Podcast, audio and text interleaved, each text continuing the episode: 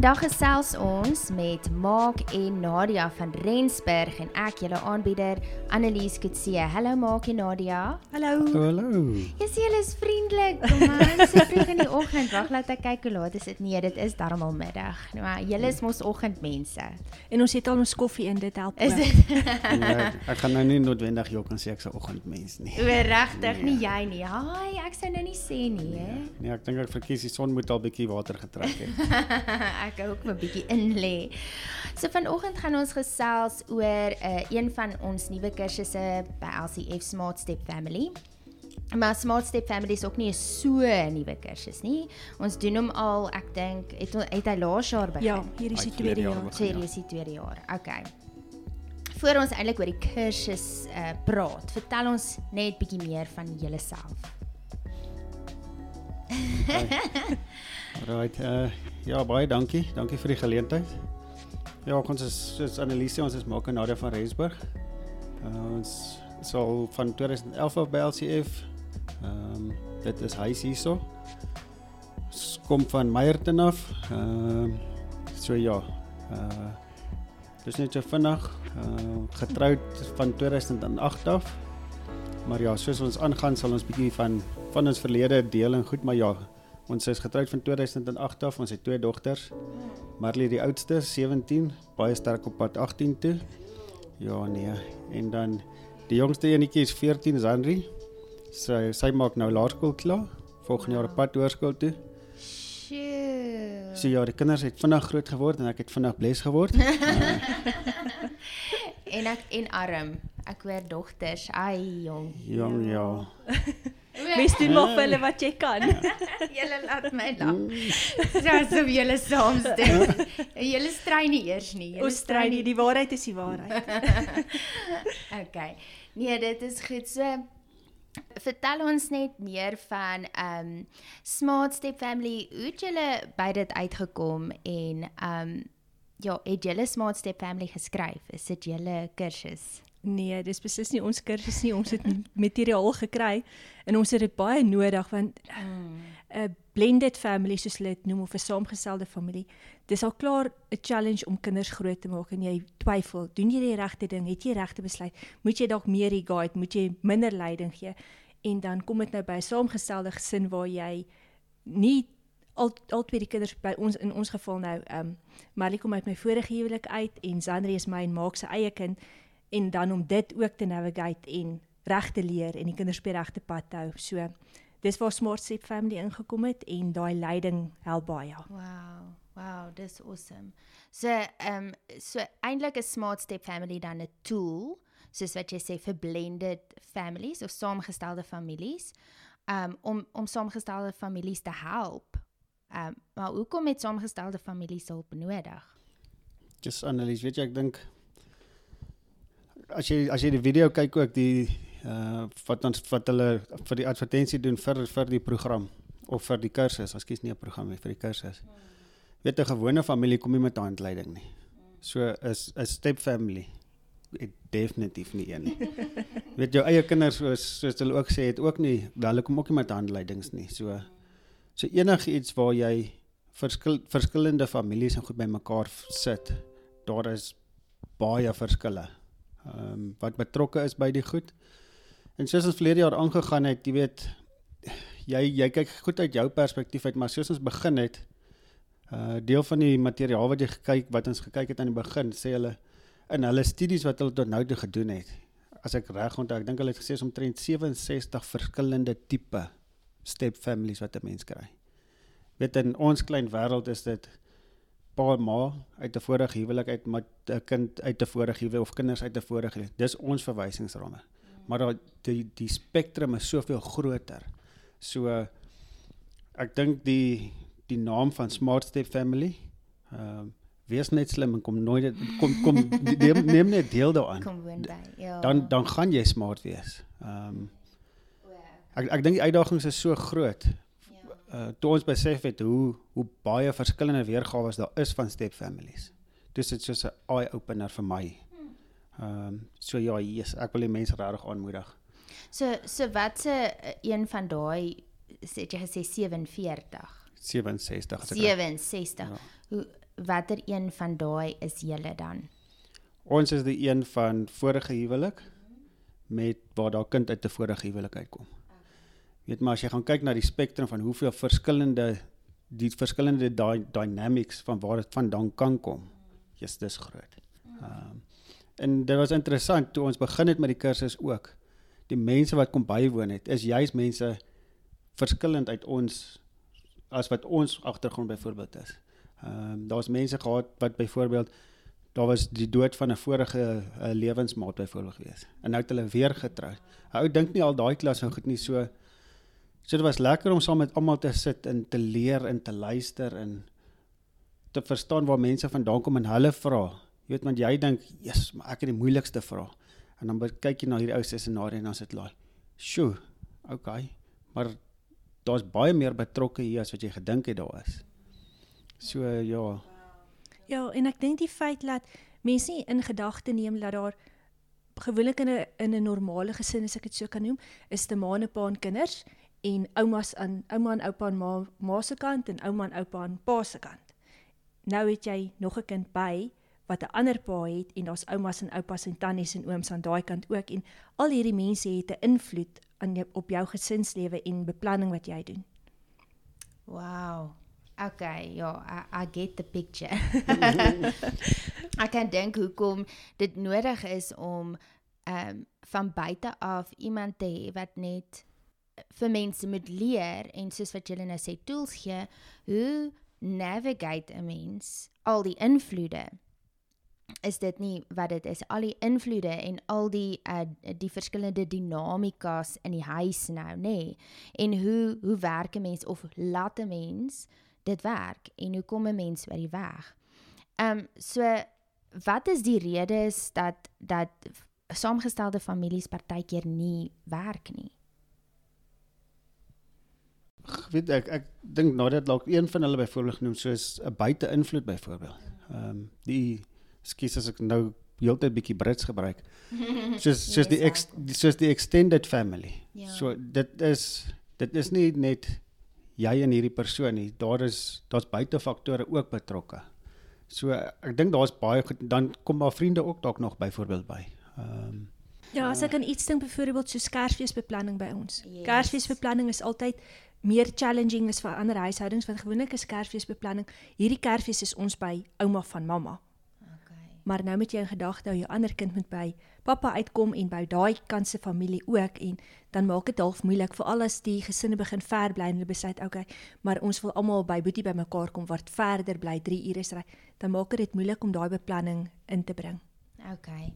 So, ehm um, ek neem aan julle het ook 'n lang storie en julle eie persoonlike getuienis van hoe julle gekom het tot waar julle vandag is. Is ek reg? Verseker. maar dit dit dis nou die die juicy details vir ons om uitkom.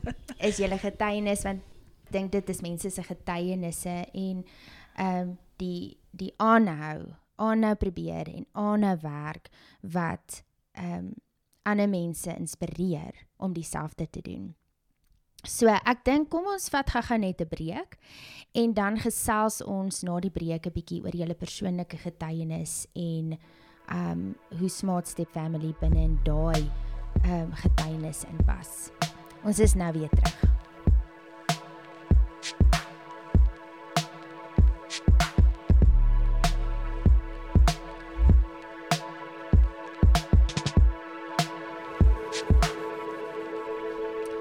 En ons is weer terug met Maak en Nadia van Rensburg. Ons gesels oor Smart Step Family die kursus. Um so Maak en Nadia aan die breek het ons ook bietjie gesels en voor die tyd ons is baie opgewonde om ook julle persoonlike getuienis te hoor van um julle saamgestelde gesin en julle eie challenges maar ook is daar nie net challenges nie daar's ook goeie tye soos in elke huwelik. So vertel ons 'n bietjie meer van van julle persoonlike ervaring? Ja, weet jy Annelies, ek sal begin. Uh ek het uh, my persoonlike ervaring in my my life journey met dit is uh ek het beide kant van die van die muntstuk wat ek beleef het al. Ek het groot geword uh in so gesin. Ek het nog nooit my regte pa ontmoet nie. Ek ken hom van nêrens af nie. So my maat weer getrou na hulle geskei is. En uh, ja, uit die aard van saak, so ek het groot geword self met 'n stiefpa. Ehm um, so as 'n kind is dit bietjie 'n uitdaging geweest. Weet want jy verstaan hierdie klas van goed nie. Uh ek dink ek het ek het dalk bietjie meer vrae gevra in die sin van omdat ek nooit my regte pa geken het nie, maar hoekom? Jy weet wat het ons verkeerd gedoen? Hoekom wou ons nie gehad het daai klas van goed nie? So jy het half daai bietjie rejection beleef, jy weet van 'n jong ouderdom af. En nou jy maar nou het jy 'n nuwe pa bygekry, maar dis nou 'n stiefpa soos die wêreld dit klassifiseer. En in die proses het ons nog 'n boetie bygekry. So ons is 3 boeties by een pa gewees en toe kry ons nou ek noem hom vandag my klein groot boetie want hy's baie groot. so ons het nou hierdie boetie ook gekry. Jy weet in iewers in jou life journey soos jy groot word, jy weet dan dan vra jy partykeer jouself die vraag of maar het hy dalk die ander boetie meer lief as ons? Ehm um, weet jy dis sekere vrae wat 'n ou gevra het. Ehm um, maar ja, so ja, ons het so groot geword. Maar ons het ons pa aanvaar vir wie hy is en laat hy bereid was om ons te aanvaar het en hy het ons groot gemaak tot die beste van sy vermoë. En so uit my oogpunt het, het ek nog altyd gesê ek het net een pa en dit is die pa wat ek vandag het. So min weet en toe soos ek groot geword het, dit wat met tye dalk vir my bietjie snaaks was en as ek moet erken met tye was dit half my bietjie van 'n vernedering. Ek dink is dis nou ons praat nou baie jare terug. Onthou ek is nou in my in my laat 70's al. jy jy dra jou jare baie goed. so ek dink in ons jare toe dit gebeur het, was dit dalk minder prominent geweest as ons wat as wat ons vandag bietjie meer sien. So onder maatjies en kinders by die skool het jy nie sommer erken. Jy het nie 'n regte pa of jy het nie 'n regte ma nie. Jy weet jy het 'n stiefpa of 'n stiefma of jou ouers is geskei nie. So dis goed wat jy maar bietjie weggesteek het.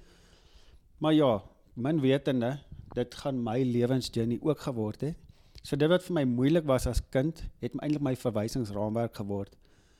Want toe ek en Nadia nou self getroud is, toe word ek ook nou die stiefpa en ek kry ook 'n kind. Ek spot altyd ek sê dis my vernietkind. Ehm um, so en toe verwys ek nou baie na my pa toe in hierdie journey van okay, maar nou verstaan ek die voet jy weet sy sy skoene waarin hy geloop het. So ek het dit goed gesien as as die kind aanvanklik, maar nou sien ek dit as die pa. So weet so ek beleef eintlik nou sy lewe van maar hoe moes dit vir hom gewees het want ek het dit net uit my oogpunt uit gesien. So nou is ek iewes skielik daai pa geword. Dink ek, "Jo. Okay, maar ek het gedog dit is vir my moeilik, maar ek dink dit was dalk vir hom moeiliker. Want hy het nie net vermaak gehad nie, hy het drie van ons gehad. En uh so ja, vandag kyk ek ou terug en jy's dankbaar vir die lewenslesse. Ehm um, ja, ek so dis maar so 'n bietjie vinnig. Dis hoe ek groot geword het, self 'n stiefkind en nou is ek self 'n stiefpa. En ja, dis uitdagend met sekere tye, maar is lekker. Ehm um, jy weet wat ek hou daarvan en as ek die eerste ding wat van Smart Step Family kan inbring hè. As so iets gebeur, jy voel bietjie soos 'n failure. Jy voel jy jy stel te leer en jy kyk na die wêreld en dis asof jy, jy voel die wêreld kyk na jou en jy's nie goed genoeg nie.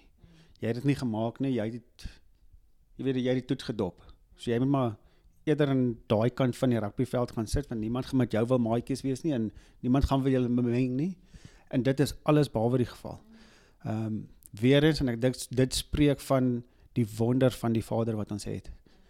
Hy weet ons gaan foute maak in die lewe en hy vergewe. As hy weet ons het opregte berou vir dit wat gebeur het, hy vergewe en hy gee vir ons elke dag 'n nuwe kans. En dis wat presies met ons hier gebeur het. So as kind het ek 'n nuwe kans gekry. As man en pa het ek nou weer 'n nuwe kans gekry en dis wat ek daarvan gaan maak. Hy sê nie vir my dit gaan maklik wees al die pad soontoe nie, maar hy beloof vir my hy gaan die pad saam met my stap. Solank ek bereid is om pad saam met hom te stap, dan gaan hy saam met my stap. So ja, dit dis bietjie van van my agtergrond omtrent dit.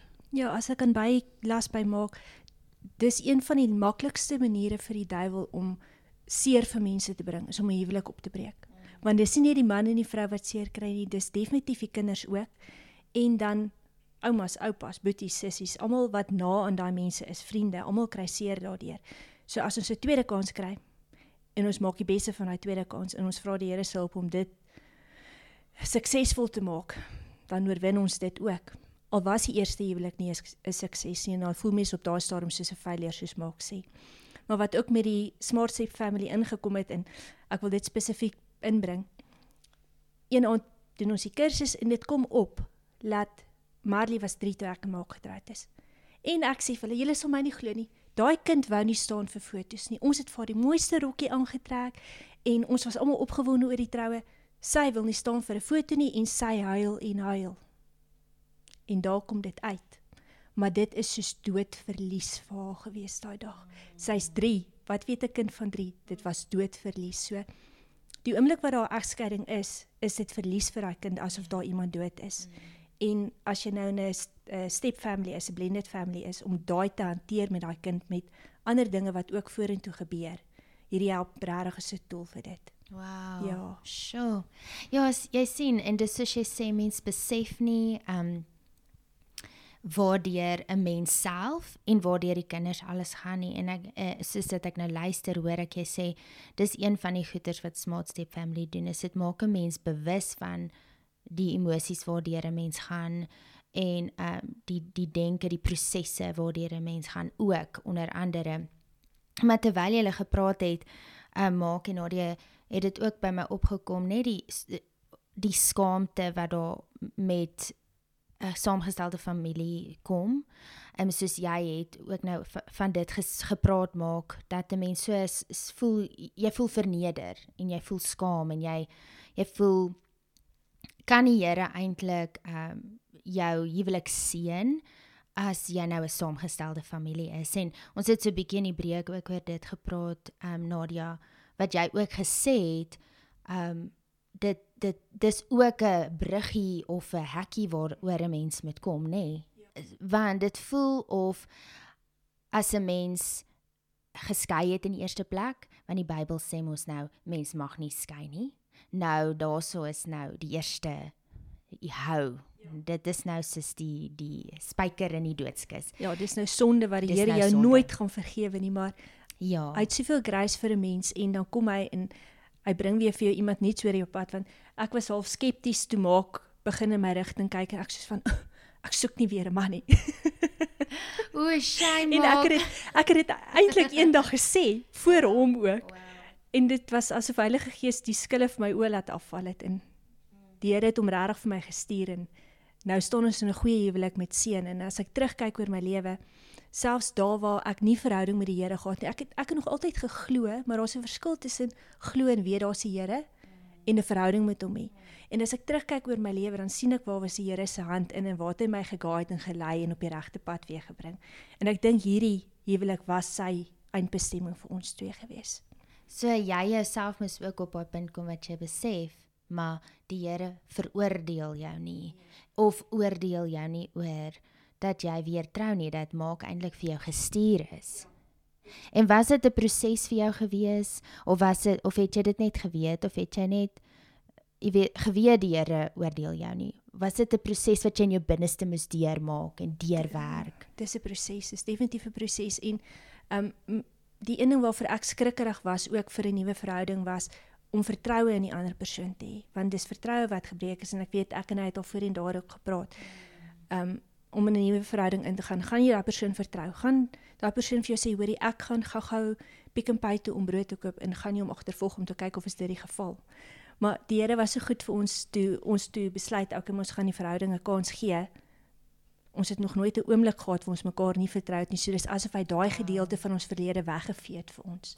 Sjoe, dis amazing. Ja. Dis 'n groot getuienis van as 'n mens dit saam met die ja. Here doen nie. Jou lewensmaat saam met die Here kies, nê. Ehm um, so toe julle nou bymekaar kom weer en ehm um, maak jy het nou die koue skouer gekry in die begin. Ehm um, het julle geweet of het julle gedink ons spring net in en nou is dit net lekker van van daar af dis net smooth sailing. Die ek gaan net aan. Ehm um, wie hoe het dit toe van daar af afgespeel toe julle nou bymekaar kom? Ehm um, het jy geskrik oor die challenges ek meen maak jy kom uit 'n saamgestelde familie maar ek weet nie Nadia jy nie so was dit vir jou 'n eye opener gewees wat dit of het jy geweet waarin jy in ingaan met die, die saamgestelde gesin? Nee, ek het nie geweet nie en ek dink ehm um, dit was vir ons ook maar 'n storie van jy kan nie dit halfhartig nou doen nie. Jy het nou besluit om weer ek hoop daar staan was ons nog net in 'n verhouding geweest, maar ons gaan nie halfhartig nie. Die Here gee vir ons hierdie geleentheid so ons gaan nou weer voluit so. Dis toe nou nie baie lank voor ons getroud is daarna nie. Ja. uh, nee, ek ek, ek sal nie noodwendig sê dis dis net maklik geweest van die begin af nie. Ehm um, ek myself ek ek ek dink is die jaar net voor Nadia toe sy geskei is, toe ek geskei van my eerste vrou. Soos soos Nadia genoem het, weet ons albei het bietjie daai daai vertroue ding gehad van gaan ek maklik weer kan vertrou. So ja, nee, ons het definitief nie met ek dink soos hulle sal sê daai daai love at first sight tipe ding. Dit ek dink dit was nooit ons idee gewees nie. Maar weer eens, dit wys ons nou maar net hoe die Here werk. Ehm um, hy het ons bymekaar gebring sonder dat ek ooit gedink het dit gaan die geval wees. En uh dit wat ek aanvanklik gedink het toe ek alleen was, net nadat ek geskei is, het ek ook daai gedagte gehad van, "Jesus, ek sal nie weer kan vertrou nie." Hoe hoe doen jy dit? Ek het dit eerste keer probeer en dit het nie gewerk nie in. So ek gaan dit nie as ek hou gee nie. Ehm uh, almal is dieselfde. Uh jy weet en dit is nie die geval nie. So ja, toe ons mekaar ontmoet het, het ek nogal gedog sy sy was toe 'n rooi koppie gewees op daai oomblik van tyd. Is nogal oulike rooi koppie hierdie. Uh maar ja, ek het nie ek het nie vir een oomblik gedink dit gaan maklik wees nie, want ek ken nou haar geskiedenis waar sy vandaan kom en hier is 'n kind betrokke. Ehm um, bietjie anders as my scenario want Marley se pa is betrokke waar my pa nie betrokke was nie. So ek het geweet dit daar gaan 'n klein bietjie verskille wees in dit en ek nooit gedink dit gaan maklik wees nie want ek het mos nou maar bietjie die agtergrond van dit al gehad. Maar ek het geweet dit dit kan die moeite werd wees. Uh ek moet net oopkop in dit ingaan en ek moet op die Here kan vertrou. I mean hy het iemand op my pad gestuur wat ek nooit voorgevra het nie. En uh dis 'n persoon met dieselfde agtergrond nou. So weer eens die Here weet wat hy doen. Ehm uh, iemand het eendag vir my gesê God makes a mess into a message. En uh, ek ek wil nou nie noodwendig sê ons eerste huwelik was 'n mes geweest nie, maar dit het nie uitgewerk nie. Ehm um, so die foute van ons eerste huwelike het die Here gevat en ek glo hy het gesê okay, maar kom ons maak 'n lesie uit. Uh en ons vat dit en ons vat dit vorentoe en ons maak iets mooi hiervan af. Laat mense nie almal toe dink as die eerste huwelik nie gewerk het nie, gaan dit nooit kan werk van die navie.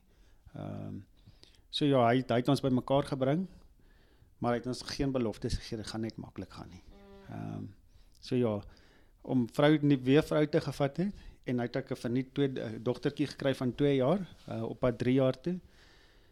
Hulle is nog jonk. Ehm um, en Marley was maar is nog steeds ouma se se blou oog dogtertjie. So en ek ek is 'n dissipline mens. En uh uit die aard van die saak met wat gebeur het, het ouma haar baie beskerm. Maar ek het nog steeds gevoel maar ek ek gaan nou die hoof van hierdie huisgesin word, so ek moet dissipline handhaaf. En uh daar's reg en daar's verkeerd en dit het nie noodwendig maklik gegaan nie. So daar was byvoorbeeld soos my van my eerste uitdagings is met Nadia se eie maanpa op daai en dis nou my maanpa. Maar net daai byvoorbeeld om ek moet hulle respekteer maar ek moet ook verstaan ek moet ook my grense nou neer lê van maar as as hierdie gaan moet maak werk dan moet ek ook my maar my voet begin neersit en sê okay maar ek respekteer dit maar ek gaan nou die hoof staan hier so so smaak om daai daai common ground te gevind het en dit dis nog steeds die geval. Dit is ek is ons is geen sins die wêreldsondervinding in dit al nie dis nou eers wat 15 jaar 14 15 jaar se ondervinding so dis ons is nog baie nuut in die game. Uh leer nog. Ja. Ja. Van my kant af het ek ook weer gevoel met maak. Ek kan nie verwag dat hy vir Marley liefde gee en versorging gee, maar ek laat hom nie toe om haar te dissiplineer nie. En dit kan half moeilik vir 'n ma wees. 'n Ma se hart moet maar altyd ook om die kinders bietjie meer te beskerm. Maar ehm um, ja, ek moes ook daai lyn trek van maar as hy dissipline gee, moet ek nie tussenin gaan inmeng nie want dis reg dit wat hy doen. En Die ander ding wat ook oplettend vir ons was is met omdat albei kinders my eie kinders is, is daar daai outomatiese moederinstink en liefde vir hulle. Maar soos met Maak, die bloedlyn loop nie tussen hom en Marley nie. So vir hom is dit 110% gee vir Marley omdat sy sy stiefkind is, waar dit baie natuurliker kom vir Sandri om 100% vir haar te gee. Sjoe, wow, dis baie en ek dink net net dit wat jy al klaar daar gepraat het, ehm um, dink ek vir mense wat luister, dit is hoekom jy 'n smart step family moet doen, nê? Nee, want dis van die goeters wat 'n mens leer, maar ook by maak en Nadia. Ek meen as mense dalk met julle wil kom praat, ehm um, oor julle journey en in die pitfalls, die uitdagings en al daai goedjies. Julle gaan by die kursus wees. Julle gaan die kursus aanbied. So julle sal vir maak en Nadia daarso sien, julle gaan nie nodig voel en dit gaan nie nodig wees vir julle om te voel julle is alleen nie. Ehm um, julle is baie welkom om na die kursus toe te kom. Is dit net het julle net Smart Step Family gedoen om julle te help? Ehm um, in julle lewe persoonlik en en ook ehm um, met julle saamgestelde gesin. Is daar ander kursusse wat julle ook bygewoon het of is dit net het julle byvoorbeeld vibrant dots gedoen. Um ek noem nou maar van die kursusse wat wat ook hierso by LCF aangebied is. Ja, toe ons vibrant hearts gedoen het, was dit nog healing hearts geweest. Mm. En dit het regtig 'n groot verskil in ons lewe gemaak. Eintlik so dat ons gesê het as hy weer aangebied word, gaan ons ons kinders soheen toe bring. Mm. Dat hulle ook daai ervaring kan kry en daar waar die Here regtig in jou hart kom werk en van die seer vir jou kom wegvat. Ja. Ja. Ja, saam het ons het uh, Art of Marriage ook gedoen. Mm. So ek ek glo as 'n goeie vriend van my, ek sal hom nou nie op die spot sit om sy naam uit te noem. Hy het een of my 'n mooi ding gesê. Hy sê vir hom is dit 'n geval van as as sulke goed by die kerk aangebied word, was hy altyd heel eerste want vir hom voel dit soos maar die Here is besig om geskenke uit te deel en dis verniet. So hoekom wil jy nie sondig staan? Wat se kind wil nie geskenke hê nie? En uh, ek het daai nogal gevat en gevoel maar as daar goed aangebied word, en ek weet dit gaan 'n verskil vir ons maak en dit goed relevant vir ons op daai gegeewe oomblik ook. Dan gaan ons dit vat. En uh, so ja, baie van die goed wat LCF al aangebied het, het ons het ons besluit om dit te doen. Want I mean dis tools, dis dis dis presente, dis goed wat verniet gegee word. Dis dis kennis. Ehm um, ja, so dis goed wat ons kan gebruik en uh, ek gaan nie net een ding kan doen en glo nou is ons reg nie. So uh, dis dis 'n konstante proses van jy moet die hele tyd aan jouself werk en jy moet die hele tyd aan jou werk en jou gesin werk en jou jou huwelik werk en so enigiets wat relevant tot jou en jou gesin gaan wees. Wil ek regtig sê vat dit en kom doen dit. Jy gaan nooit terugkyk nie. Goed gaan dalk nie dalk op daai oomblik alles relevant tot jou wees nie. Maar dis iets wat jy in die stoorkamer bære. In 'n ander dag gaan jy daai goed begin nodig kry. En wat ek ook van alles hou is ook baie van die goed wat jy kry uit dit uit is goed wat jy weer kan gaan deel met mense daar buite wat dit op daai oomblik dalk nodig gaan hê. So ja, niks is ooit verniet nie. Ek glo daar alles werk en daar's 'n doel vir alles. So ja, ek wil regtig sê, afgesien net van Smart Step Family, enigiets wat aangebied word, ek wil regtig sê, weet jy wat, vat die geleentheid, koop die tyd uit. Daar's ewigheidswaardes in dit ek weet nie wat se stories wys op TV vandag nie. Ek wil nou net vir jou gesê het, Igoli gaan nog steeds môre daar wees, maar ek dink Igoli bestaan meer nie. Dis so lank lank jy TV gekry. okay. Ja, so, dis ja, waar, dis ja. waar. Okay. Maar nee, ag ek is dankbaar vir julle en dank dankie dat julle bietjie julle harte kom deel het vanoggend en ja, ek sien julle oudste sit daar agter. Hallo. So sy sy kom luister net vandag, maar miskien eendag kan sy kom getuig van ehm um, ook van 'n saamgestelde familie en ja, dit is soos wat jy in die heel begin gesê het Nadia, die vyand is so agter ons gesinne aan. Hy wil gesinne opbreek en ek weet die gesin is God se design, dis sy plan en ehm um, dit is die die fundamentele boublok van die samelewing en dit is hoekom as hy die fondasie op kan breek, dan gaan die huis in mekaar val. En so saamgestelde families glo ek ook is die Here se plan want dit is nog steeds 'n familie maar binne God se wil en ehm um, soos wat jy baie belangrik gesê het jy het gebid jy het dit saam met die Here gedoen en ek glo ook maak dat uh, jy het nie net die rooi koppie gesien. Ek glo jy het ook gebid, jy weet, jy juis omdat mense het seer gekry ja. voor die tyd. Ehm um, so ek wil vir julle sê baie baie dankie. Ehm um, dat julle opgekom het, julle self, julle harte oopgemaak het, ehm um, en ontbloot het net van dele van julle lewe. Ek glo dit gaan mense inspireer om hier kursus by te woon en nog ander kursusse want soos julle sê, dis nie nou die, die hierdie is die wonderkuur, die Smart Step Family doen hierdie kursus en dan is alles uitgesorteer. Dit is 'n reis waarop 'n mens gaan om en jy vat 'n bietjie by hierdie kursus en jy vat 'n bietjie by dit. En soos wat jy gesê het maak om weer te kan gee. En ek ek weet dat ehm um, soos wat mense saam met julle reis met Smart Step Family is dit presies wat julle gaan doen en wat julle vandag doen is weer om om te gee wat julle alreeds geleer het. So dankie, ek waardeer julle so baie. Maak en Nadia, dis nie hierdie is nie vir julle maklik gewees nie, so ek wil maar net vir al die luisteraars sê. Ehm um, dis regtig 'n loop op die water gewees vir hulle om hierso te wees. So ehm um, ja, nog iets van jou af maak? Jong, ek wil net vir hulle sê, vir die eerste woord in daai in daai Smart Step Family, be smart. Kom skryf in vir dit. Jy gaan nie terugkyk daarop nie. Dis net 8 weke. Ehm um, ons begin die 11de Augustus. Asseblief kom sit jou naam op word deel van dit. Dis lekker informeel ons gesels en ons deel en ons help mekaar. En ja, dis dis lekker man, dis lekker. Dis nie kom en geniet dit net. Mm. Ja, en daar waar ons nie antwoorde het of kan help nie, bid ons baie hard. Dis altyd 'n antwoord.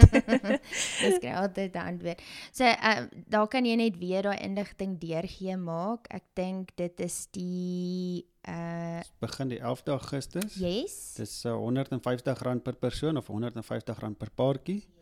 8 weke lank. En uh, ag ons het verlede jaar so geniet. Ons het eintlik ek dink ons het 2 weke bygesit. Ja, ek dink so. So ek dink as jy ons die geleentheid gegee het, dan sou ons dalk nog aangegaan het. Dink soos 'n partytjie. ja. Okay, gooi so, net 'n boereworsie in 'n broodjie in. Ja, so as as die rookie trek, dan gaan ons lekker braai. Dankie julle waardeer dit sodat julle hier so was. Ehm um, en al die luisteraars wat saam geluister het. Ons gesels weer volgende week.